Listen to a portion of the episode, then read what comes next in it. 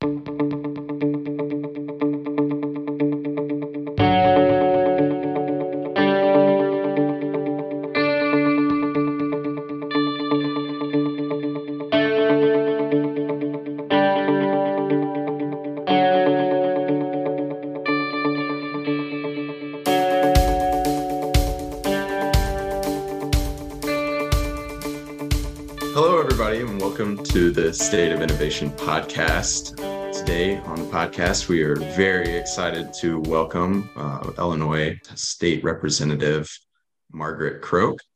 Prior to being elected to represent Illinois' 12th legislative district, Representative Croke served as Deputy Chief of Staff for the Illinois Department of Commerce and Economic Opportunity. And in that position, Representative Croke managed a multitude of projects on behalf of the director, was a lead liaison to the government governor's office, and was secretary uh, treasurer to the Broadband Advisory Council. Representative Croke, it's great to have you on the ISTC State of Innovation podcast. And let's go ahead and jump in and get started. So I'm going to kind of open things up with the first situation, um, Representative Croke, that you were involved in that made you think, I really want to be able to change this law or change the way that the system is operating. Uh, a program or a problem so glaring, it seemed like someone just had to fix it. Uh, when you first started considering a run for office, uh, kind of what was that issue that kind of stuck out to you? Yeah, so if they actually, they're not totally in sync with one another. Um, the and thanks for having me on. By the way, I'm really excited to be here. Um, really love all the work you guys do and, and kind of what initiatives you are um, advocates for at the state level and, and for the industry as a whole. But um, back to the question, what was that glaring issue? Um, so I had a constituent reach out to me. It is like the most grassroots thing I've ever seen when it comes to legislation because this is not really how things totally get done in Springfield. They reached out to me and he was calling because he's like, Hey, you're a new mom. You just had a baby three months ago. This is right after I had won the primary election.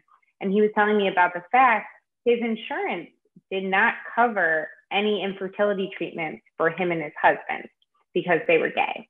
And the reason that was is because uh, insurance coverage required that you try to have um, a baby uh, through 12 months of unprotected sex. Mm. Um, and you had to do that uh, to prove that you were infertile. Well, uh, if you are two women, if you are two men, if you just are non-binary in general, you know there are so many different ways people, you know, have relationships and, and love one another. Um, you don't qualify for that. You're never, you're, it seems ridiculous. So right. he reached out to me and I was like this very, it was very raw at the time because I was just a new mom and had someone said that because of who I love, I wouldn't have been able to have a child. It would have been really, really tough for me. And then the financial barriers that we're putting in front of someone. I mean, yes, we're not denying them fertility access, but when you give a price tag of fifty thousand dollars per, yeah. you know, IVF embryo transfer, I mean that's that's definitely a barrier. Um, so that was the issue, and that was actually my first bill that I passed.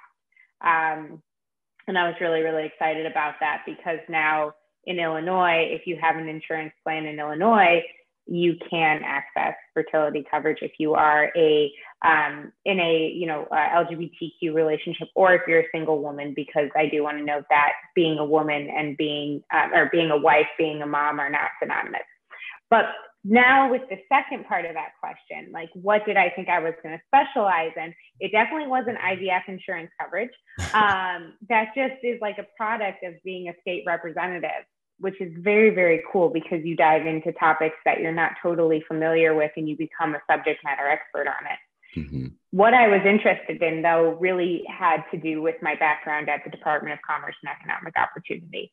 Um, I am a huge advocate for figuring out how do we support emerging industries in the state of Illinois? How do we make Illinois a state that businesses are talking about as somewhere they want to locate and that we've got this workforce we've got um, we've got the people we've got the infrastructure. How do we, we've got the tax incentives. How do we promote those things? So that's where I thought I would focus. And I, and I have for sure. Um, but again, kind of silly. The two things are not totally related. yeah. Yeah. Thank you for sharing that. I think it, you know, it really points to the fact that like nothing is linear, you know, um, and and I think that's very much reflective in your journey. One of the things Austin and myself, you know, we we do research on on our guests, and when you zoom out, you kind of see it all like eventually come together. But I'm sure when you were in the thick of the actual situation, you were kind of like, okay, I'm just here right now. I'm taking it all in, but you never really know like what's next, you know. Um, so with that, obviously we know that um, you were actually on JB Pritzker's transition team, um, which I'm sure it kind of gave you a really great idea of the future forward, you know, on how to strategize, period, you know, being a part of such an initiative like that. Um, but as you were doing that, what types of initiatives were you working on? And what eventually, you know, as you were doing that work, propelled you to take on the next chapter uh, for running for the House of Reps? Yeah, so that, so personnel i did i did transition i did personnel so i was looking at the entire state government and figuring out okay what offices exist what mm-hmm. departments exist what are people doing and i really took um, a shine to the department of commerce i was very uh, interested in that department as i was kind of rifling through everything that state government does. And one of my mentors is Deputy Governor, former Deputy Governor Dan Hynes. He was head of um, budget and economy for the governor for two years. Yep. So he he really helped me get to where I wanted to go. I don't have any experience in um, working in like a private corporation or a private company other than a brief stint out of college, you know, did an internship and then also right. worked at a law firm. But what I find so interesting is that there is a it's like we don't speak the same language, government and and business. Mm. We're operating in, in especially in Illinois. We we don't seem to be able to kind of work in sync together. Yeah. And I'm a government person. I understand how government works. I've worked in the city, the state, the county.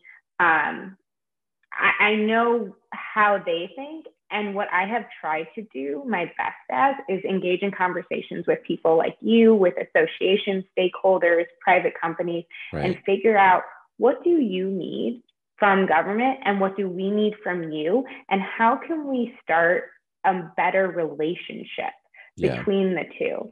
And that's what has really been driving me. And I think that there was a gap for a very long time um, of a Democrat, a young Democrat, who is going to take on those initiatives and who is going to focus on like what the business community needs, what does the tech mm-hmm. industry need, and is willing to learn.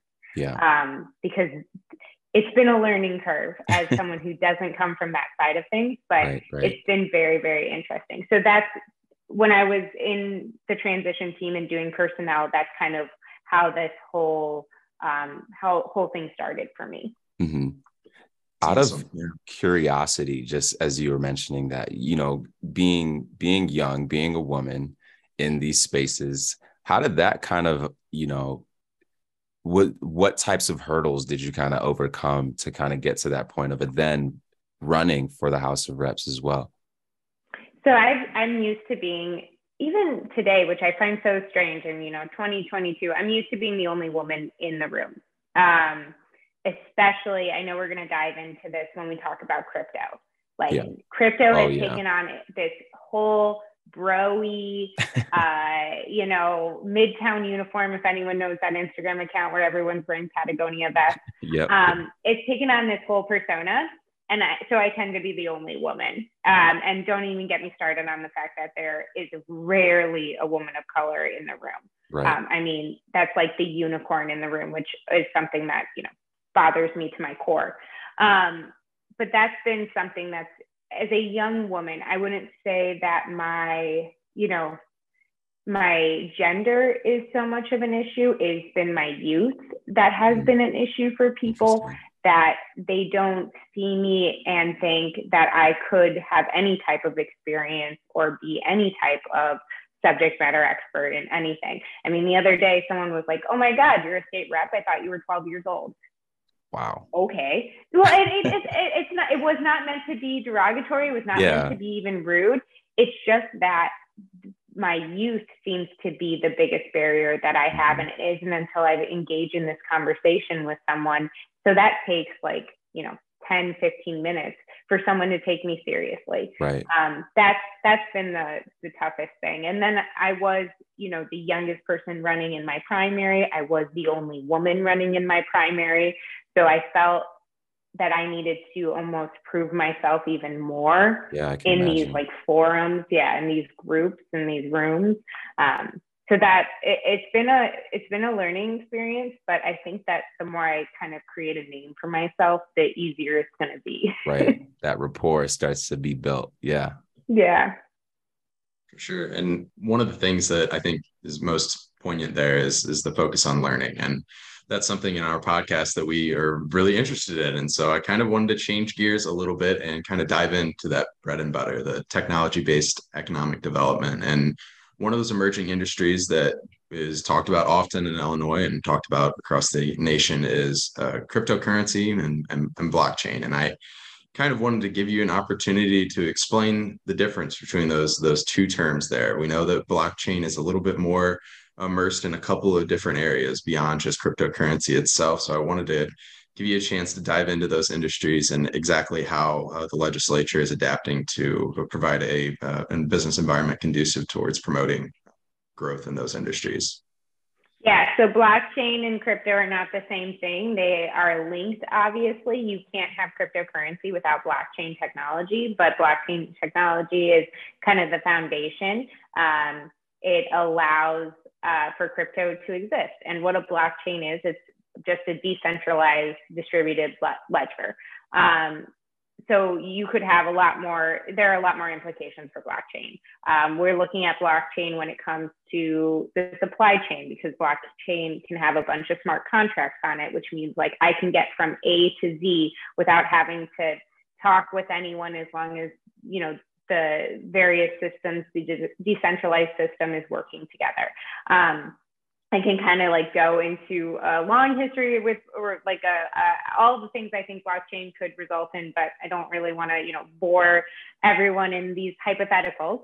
Um, but I'll just you know crypto is uh, is what we've done is is probably the most uh, shiny thing that we've done with with the blockchain technology um, and you know what we're looking at from the state level is now how do we allow for blockchain companies and technology to continue to grow or I want to almost say explore the implications of crypto without it being a a consumer risk. I mean, there's risk, but like to the point where uh, you have, I, I think of Venmo in some ways, where someone is storing their cryptocurrency on a platform and all of a sudden that platform goes defunct. It's actually, and then they lose all their cryptocurrency. It's almost like a, you know, depression era bank situation. Like, how do we make sure that that doesn't happen? I can't really uh, protect you against risk. That's like telling someone who's investing in the stock market, like, I can't, you know, you are in some ways gambling. It's, you know, you're gambling with information that you know, but I can't like totally get rid of your your risk. Um, and I think your question was about like what's the state doing? Is you know okay so let's let's look at some smart regulation. How do we not completely put this industry under so much red tape that they can't come out? Um, i've looked at various ways we can do some banking charters specifically a special purpose trust company. It mimics what wyoming has done but i think ours is obviously better. Uh, when i initially introduced the legislation the treasury had not issued guidance as it pertained to existing banks that were chartered with either, you know, nationally or at the state. Now banks can hold cryptocurrency. There's still a little bit of gray, but they can be a depository for crypto because they have FDIC insurance. They also have know your customer requirements and um, all of the other things that go into a banking institution. Um, so now the bill specifically deals with these companies that would come to Illinois that would be just special purpose trust companies. They would just be the depositories. They obviously would not have FDIC insurance, so they would have to have, you know, a full liquid backing of any type of crypto that they were holding.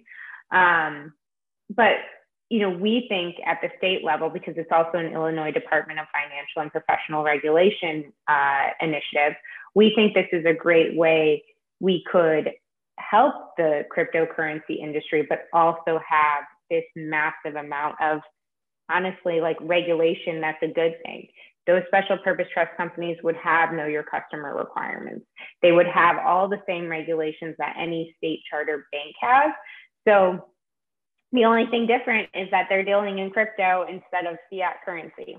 Um, and the other thing we've looked at you know briefly was whether or not um, the state could accept uh, payments, the Department of Revenue could accept payments in crypto. They would never be a holder of cryptocurrency, but like similar to a credit card, you pay with a credit card and then you know the the state of Illinois does not hold on to the they're not a creditor they don't they they get the, the payment from the credit card company. It would be the very very similar with a cryptocurrency third party vendor who would then um, any payment made would immediately be transferred into fiat currency. Interesting. I'm interested in the in the a little bit of the sausage making process there. I guess some of the some of the stakeholders that you just talked about. We've got uh, banking entities that have been around for mm-hmm. generations and decades that are kind of the status quo, and then we have new arrivals in that industry in that marketplace and these uh, third party vendors. Who was the the first mover? Kind of who who approached uh, this the legislature about uh, the possibility of legislation in this area, and uh, was it kind of a mutual mutually agreed upon thing? What did that look like? So the so both bills didn't have any opposition. Um, the first bill, as it pertained to like the special purpose trust company, that came from the IDFPR because we have an amazing director of banking, Chasse Rehwinkel, who is so brilliant. I mean, gosh, we are lucky at the state level to have someone who is that smart. And he's thinking ahead because he wants to be prepared as a state to be able to deal with this company and or these companies, this industry coming to Illinois. So, you know, he's thinking ahead. He came to me, we talked about the legislation, and then because it is making uh, a crypto depository on the same level as a um, standard financial institution or you know chart Illinois state chartered bank, the banking industry is all for it. They were like, great, yeah. same rules. We love it. There's no, you know, you're not going to have all these random companies coming to Illinois or starting up in Illinois that are competing with the banks. They're all going to be on the same same, they have all the same rules, the same playing field.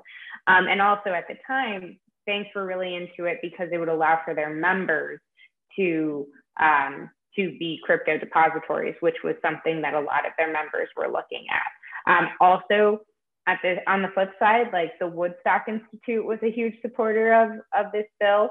Um, I do, I do want to mention that we weren't talking about like retail banking, which is like what we do, it'd be business banking, but they were on board too because it was a regulation bill.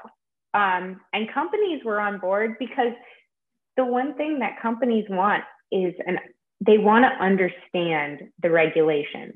They don't care about having the regulations. Most of the time, they're supportive of regulation. It's just that they want to know what they have to do, what the rules are, and they don't want you changing those rules on them after they've made a significant investment. Um, and I think that's completely fair. So everyone was on board with it. As it pertains to like the paying the Department of Revenue in crypto, it's kind of more novel. Uh, it would just allow the Department of Revenue to eventually make that type, like accept those type of payments. Um, so we were just thinking ahead. What I see as a benefit there is that you wouldn't have to convert your if you have a massive amount of you know funding in crypto and you didn't have liquid cash on you and you had to pay the Department of Revenue, you wouldn't have to pay for the conversion between your crypto into fiat cash and then paying fiat cash to the Department of Revenue, which I think as we see more individuals who are unbanked or underbanked having cryptocurrency, or we see people who are coming from other countries in which their currency is more volatile than um, uh, crypto, which is crazy to think. Uh, we won't have to pay for those those fees, and I think that's very important. So. Yeah, it was, you know, really interesting to see all the use cases, um, especially within the context of like banking and, and the institutions that specifically like funnel money and resources in that way. Um, mm-hmm. The other side of this conversation that's really interesting is, you know, we see cryptocurrency in the sense if we're looking at it like it's just money, it can be used essentially for so many things, um, blockchain technology as well. Um, what has the state been also using that money for? Like cryptocurrency, in what context has it also been using it?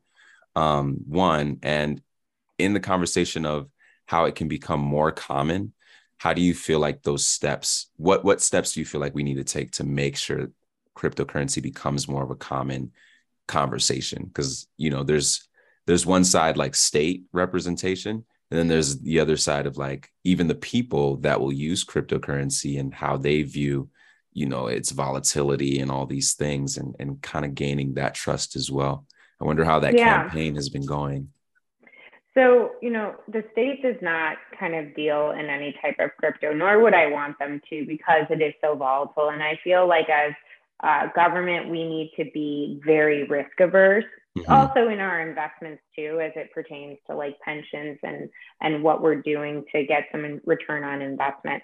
I I personally don't want to touch crypto right now. um, and and i'm like an individual investor in crypto and that's fine. I know what risk i'm taking on but i feel very uncomfortable as like if if i'm making those investments with taxpayer money and i think right. you know that's that, that's real that's yeah. fair, that's fair to me that's right fair. but i don't want that conversation to stop as you just said. Like I think that government needs to continually be having a conversation about cryptocurrency because otherwise we're going to end up in the same situation over and over that we're in right now, where regulation is falling so behind mm-hmm. the industry and the technology that you're going to be, everything's going to be retroactive. So you're going to have obviously companies that are established. You're going to have a very vibrant cryptocurrency industry, and we're going to be coming in mostly on the federal level and changing the rule book on you. And what we should have been doing, because cryptocurrency has been around for over a decade, is being way more proactive about what we were going to do around this technology. So that's something that continually frustrates me is that the conversation needs to always be going on. Yeah. And it needs to go on before we have something like the crypto crash that we recently had. Like th- this conversation should not it, it, the the reactionary nature of it just again it's just incredibly disappointing to me yeah so that conversation needs to continue and i think that we need to plan as a state as a country for crypto to be around for a while and make sure that there are rules and regulations for the industry in all its different forms um, that I, I think that that's the only only way to go because ignoring it is like yes, we're going to be ignoring the worst thing something. that could happen. Yeah, exactly. But you know, that's what that's what we've been doing until now. Mm-hmm. Um, and and it's with crypto too because of the nature of it and because we're talking about a currency and because we're talking about a lot of federally regulated institutions there's going to be a lot done at the federal level and i think there's also going to be a lot done that doesn't require legislation one of the other things, you know, that's interesting about this conversation, you mentioned, you know, sp- supporting those that are underbanked. Um, mm-hmm. And equity across the board is something that obviously is important to talk about here. ISTC is a big, you know, advocate for equity across the state. Hence, it's in our name, right? Um, so when it comes to like the use case for cryptocurrency and communicating that to like rural communities as well, what has that conversation looked like so I'll tell you when it comes to like underbanked and unbanked, the reason I got so interested in crypto was a use case study where they were talking about, I want to say in Venezuela that there was that crypto at the time was more stable than the government fiat currency. Wow. And what, and then also this idea that as you had people leaving a country, if they're um, that, that their their wealth is not like on their body. Wealth mm. is like no longer on your body. Wealth is in a cloud, or wealth is not a cloud. Oh, yeah, I see. I can't use that. I can't. I will say for listeners, if you're not totally, if you don't right. understand crypto, I'm going to say the cloud. But what it really is, it's on a you know a blockchain distributed ledger, um, a mutable ledger. it's on right. there. Um, but it follows you. It can follow the person. It follows, it does not have to be physically on you. It doesn't have to be in a bank in that country where, you know, it, where we're not like in America where you have all these rules and regulations to make sure that the bank can't just say, oh, sorry, we lost all your money. Yeah. Um, uh-oh. you know, that's that's very different in other right. countries. So right. that's what I found really interesting is this idea of someone being able to move their physical location, but then also having their wealth stored in a decentralized, immutable ledger that was not held by any individual government, mm-hmm. um, could not be seized by any individual government. Um, and I also find it really interesting about um, people who have maybe recently immigrated to America being able to send money overseas without any type of delay. Um, you know, it's crazy to me that like bank transfers still take, you know, potentially three business days in yeah. some cases without any fees. Um, because we're talking about small amounts of money too. So every time you take away any type, any portion of that, it has a real impact on these individuals. So right. those are the things I was thinking about when I was thinking about crypto and some of the use cases.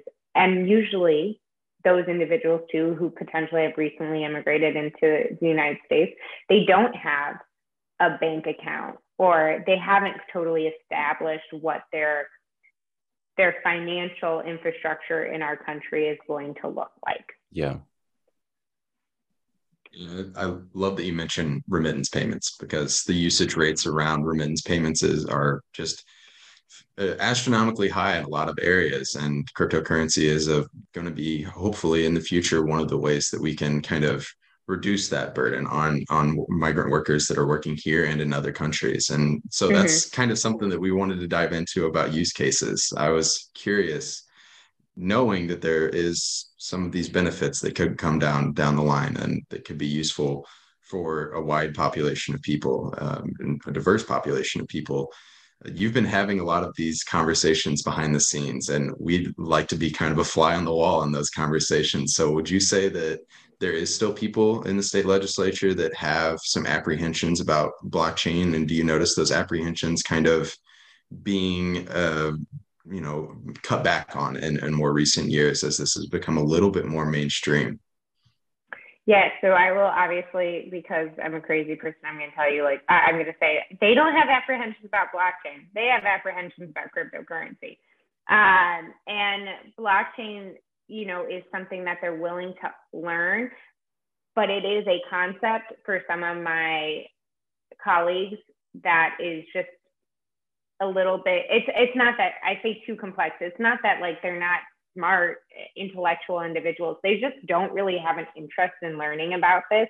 And when they do do a google search or when they do say okay what what's the deal with this there's a lot of bad eh, eh, there's a lot of bad media associated with crypto. I mean, you do a Google search and like people, it used to be everyone referring to Silk Road to me and me having to explain that. But, you know, it's been the um, colonial pipeline situation. Um, I, I think that almost every week, every other week, there's a story about some sort of case in which uh, funds, crypto funds were seized.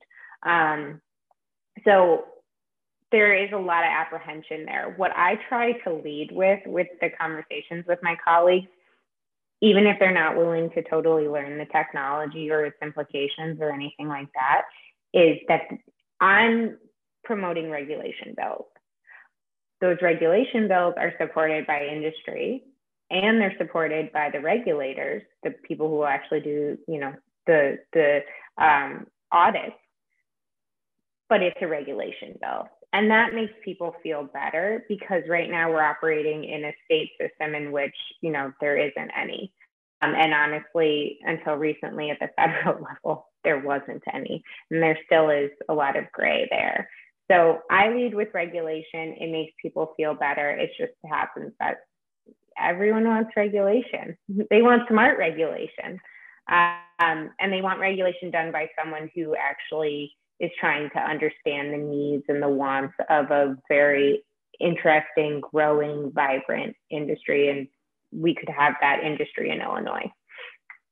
But yeah, it is so important just to to kind of soothe some of those concerns um, because yeah, Illinois is a very um, especially when you think like downstate. I know I went to my undergrad in a very like bustling city like DC and then came back for a graduate degree in southern, you know, Illinois and at normal in at ISU and you see the pace difference, you know, and like working in Chicago, working downstate. And I think both of those sides are necessary because there's a an essence of like I know you guys I know how you all do things up there but down here we take things a bit slower. And um, there's like a way to kind of meet the needs of both sides. So it's really cool to see that you are able to kind of like work all aspects of this, especially within the context of like regulation. Um, because well, we should talk with our, you know, our agricultural producers and our farmers about how blockchain could be impactful to um,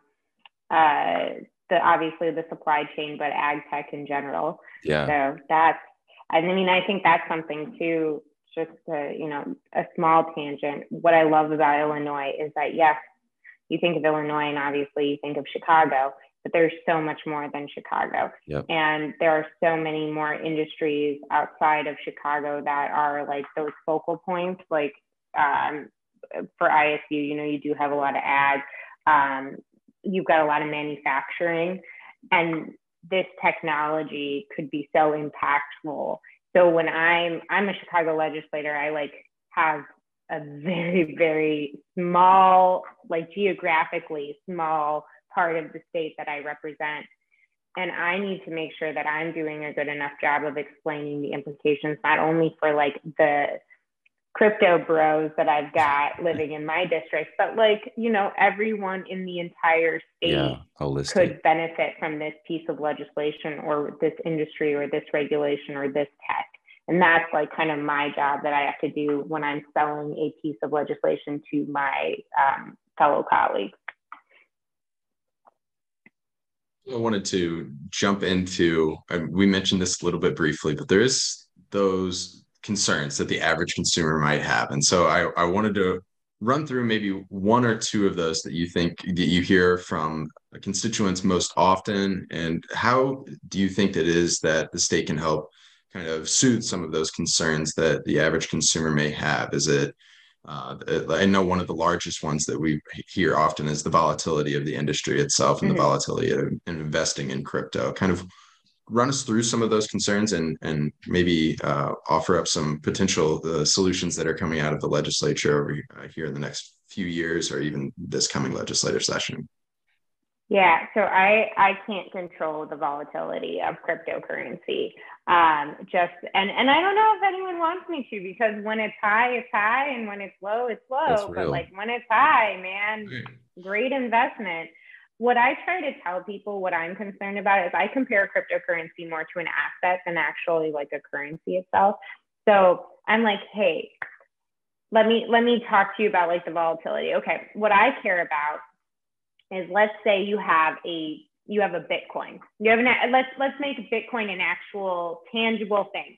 I've got a Bitcoin, and I want you to be able to go put that Bitcoin in a deposit box same way you would put a bar of gold in a deposit box. And I want to make sure that that Bitcoin or that, you know, we'll say bar of gold is safe, that you can go to that banking institution at any point in time. You could be able to withdraw and take away your bar of gold or your Bitcoin. Like that's what I want to make sure happens. What I don't want to happen is that you put that that bar of gold, that Bitcoin into the safe deposit box and it gets taken away from you and yanked away or that some, or even the bank said like, oh, we'll keep it safe. We we make sure it's safe. It's it's insured, and they're not insured, mm-hmm. or they are able to just collapse. Um, what I can't control though is while that Bitcoin is sitting in its safe deposit box, how much that Bitcoin is going to be worth. The same way I can't control how much gold is worth, because right. you know what ha- can happen with gold. You might someone might be mining one day, and all of a sudden they find a lot of gold.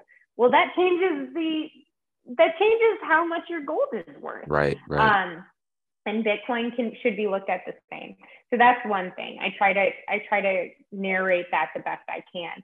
The second thing is the environmental impact that cryptocurrency mm-hmm, has, yeah, um, which is it's a lot. So there are two different types of, or I mean, there's three, but I'll just talk about two really quickly. There are two types of mining. There's um, proof of proof of work and proof of stake. Proof of work requires way more energy than proof of stake. Proof of work is like a bunch of computers have to figure out a, a problem, and um, in the process of figuring out that problem, they use all that, they use a massive amount of energy. Bitcoin is a proof of work uh, cryptocurrency. Ethereum is is not, is Ethereum is a proof of stake and it requires, I think, one fourth of the energy. Still a lot of energy though. So I can't control in like China a bunch of mining companies deciding to locate next to a nuclear power, like a power plant, because right. I have no regulation over that. But what I can make sure of is that if we have any mining companies, and that's what we call them, you know, mining companies that do mine for for this crypto, if they come to Illinois, that there is a renewable energy requirement that they have to fit and they have to meet. So Shanghai Systems is one that's coming to Illinois, I believe, and I think that they're going to be 100% renewable. I could be wrong on there, so I do want to preface that, but it's a conversation we're having we're talking about tax incentives very similar to the data center tax incentive that we have at the state level around mining but i would be much more aggressive about the renewable energy component mm-hmm. in a crypto mining um, center because they even take more energy than a data center for the most part. So that's that's kind of like the next frontier in my opinion is making sure that we are being thoughtful about the the energy use that that cryptocurrency requires. Perfect. That makes me curious. The the idea that a cryptocurrency um, mining company as we would call them is that consideration for where they're going to go. It seems almost negligible off, off on my end of like where would they locate? It doesn't seem to matter where where they would be mining from but can you run us through why it does in fact matter that they locate in certain states over others and why is it that illinois is becoming a future potential hub for uh, these mining companies? Yeah so there are reasons that you would want to let's start with like why you would want to locate in the united states maybe other than a different country. I mean it's mostly just based off stability.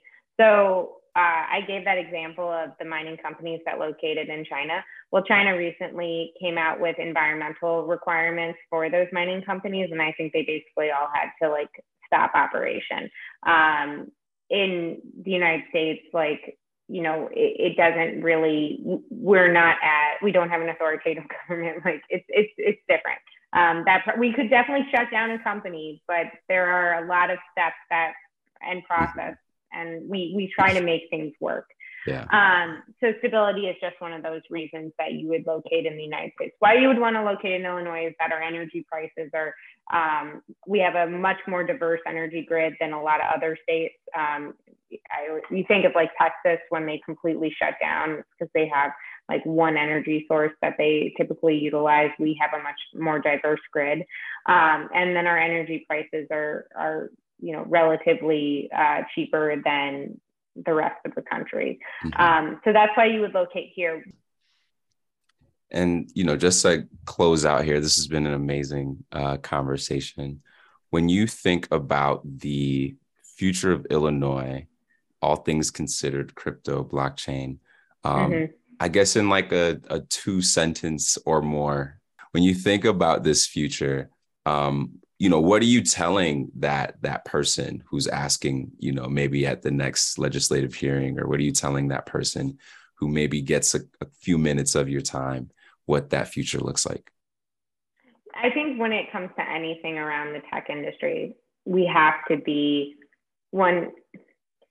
I think that industry has to be patient a little bit with legislators, but also has to be when I'm talking with someone in in the industry and saying like, you know, we want to make sure Illinois has the best regulatory scheme or legislation to help you thrive.